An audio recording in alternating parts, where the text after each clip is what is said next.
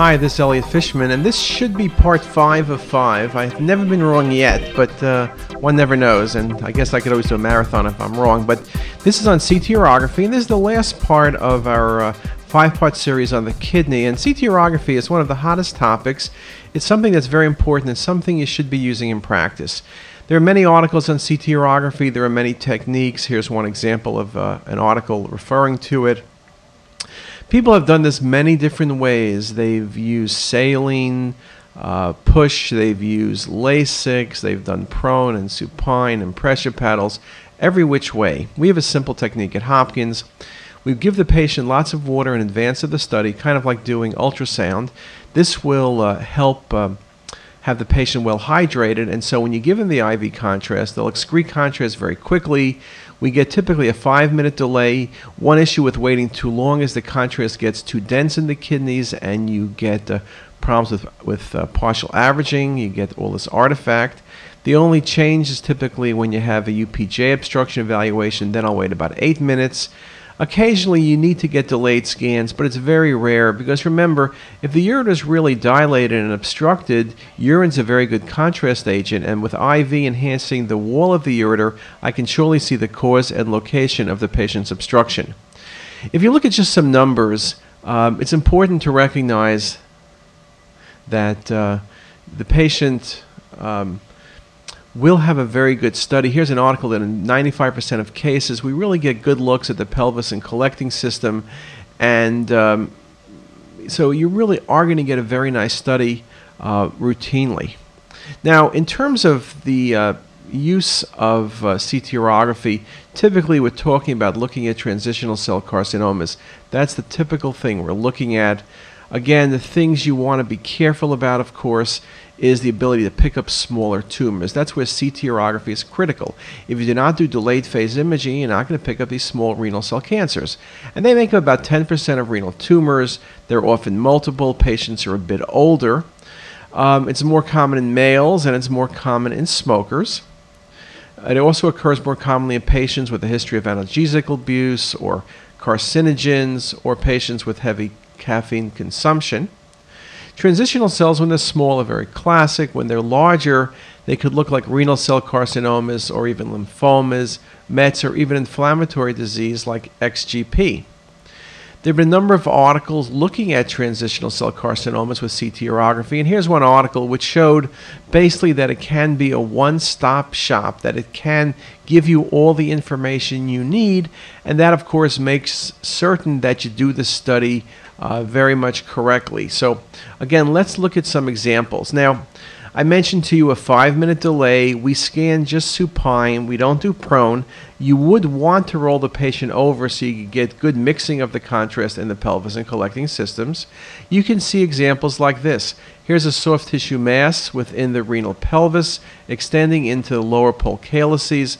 Very nice for infiltrating transitional cell carcinoma, be it coronal or 3D display. Now, an important thing to remember is 3D mapping is critical in looking at these cases. Another example, same case, excretory phase imaging. Look at the infiltration by the lower pole calyces. You can see the amputation of the lower pole calyx. You see the mass effect. You see the mass. Very much classic for transitional cell carcinoma. Even on the axial image, you can see the process, but it shows best on the 3D mapping.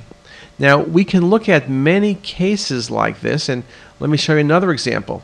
I think in the axials, you should recognize there's something going on in the left renal pelvis, but as you follow it down, uh, you can see the calyxes are not well defined. Something's going on. But surely on the coronal display, the lower pole calyces are better seen as being abnormal, being infiltrated, and surely when you go to the 3D map, it's particularly nicely shown that you can look very nicely at the infiltration of the calyces, very classic for tumor infiltration. Um, the uh, tumor infiltration is really well shown. Uh, again, I like volume rendering. You can use MIP in certain cases, but volume rendering works very nicely. And I'll show it to you again, just a couple more images different displays. Here it's more of a translucent display, but again, very nicely showing you that infiltration, all the calyces are well filled out, except for that area of infiltration by tumor. So again, very, very nicely seen. And here's just a few more images, same patient, really to try to give you a feel of what we're trying to do and how important the post-processing is. So it's something you really need to be on top of yourself if you want to be able to see uh, the tumor infiltration in these cases. So again, very, very important uh, application. Now, I mentioned before as tumors get larger, they can look like renal cell carcinoma. Here's one example, very large mass, involves the lower pole of the kidney and the renal pelvis.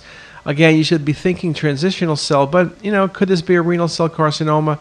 It would be hard to argue against it. So again, it's something that you uh, would want to consider as a possibility. Now, CT urography can be done in other cases. Here's a patient's cystectomy, bladder cancer, neobladder, but the patient has hematuria. Look at the lower pole calyces on the left. The patient has infiltration of those calyces. Just a beautiful example. Now the patient is a new site of tumor, a new transitional cell carcinoma, lower pole, lower pole calyces, left kidney. Very nice visualization of that. You just, uh, it's hard to get around. Just a beautiful example of that. Another case, let's look at this example. Here's early phase imaging. You can see as you look carefully there's a mass in the right renal pelvis. Could you think about this being a hypovascular renal cell carcinoma? You surely can. Here it is on the axial display, very nicely shown. Um, but when you start going to the 3D maps, you see the mass is enhancing slightly, but it's really best defined as in the renal pelvis. And when you start looking more carefully at that mass, you recognize that as you go to the coronal display, and then particularly in the excretory phase, look how nicely you see the mass. It sits in the renal pelvis. It's very, very classic for an infiltrating tumor, very classic for transitional cell carcinoma. This is just a beautiful example of a TCC. Again, when you look at the excretory phase in 3D, you're not going to have any issue with this being a renal cell carcinoma.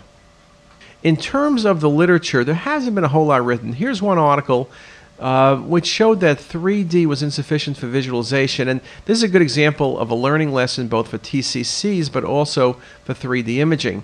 That nine cases were missed, 18 of 27 were seen, nine were missed, but six were seen retrospectively. So then you would have been 24 of 27. Now this was a four slice and eight slice, and we've gotten a lot better. But you see what happened in this case, the 3D images were done by the technologist, the radiologist looked at them. It brings me back to my point. You have to do the 3D yourself. There's lots of variation. Do the 2D, do the 3D. It's something you really need to do. So let's summarize this five part talk. We showed the critical applications of multi-phase reconstruction, whether it's in patients undergoing surgical planning, whether it's in staging tumors or planning resectability. We speak about this great quote of Roger Staubach from the Dallas Cowboys it takes a lot of unspectacular preparation to get spectacular results. The kidneys, like many things, but the kidneys really require really good uh, attention to detail, whether it's data acquisition or data post processing. And I'll leave you with a few quotes. Here was our article in the RSNA course last year. Classic applications of CT in detection of tumors and inflammatory disease are now part of the routine care, be it hospital, ER, or clinic. And with the expanding use of CT data sets, post processing will play an ever increasing role in imaging the kidney and GU tract and is critical for really optimizing patient triage. And with that, I'll stop there and thank you very much for your attention.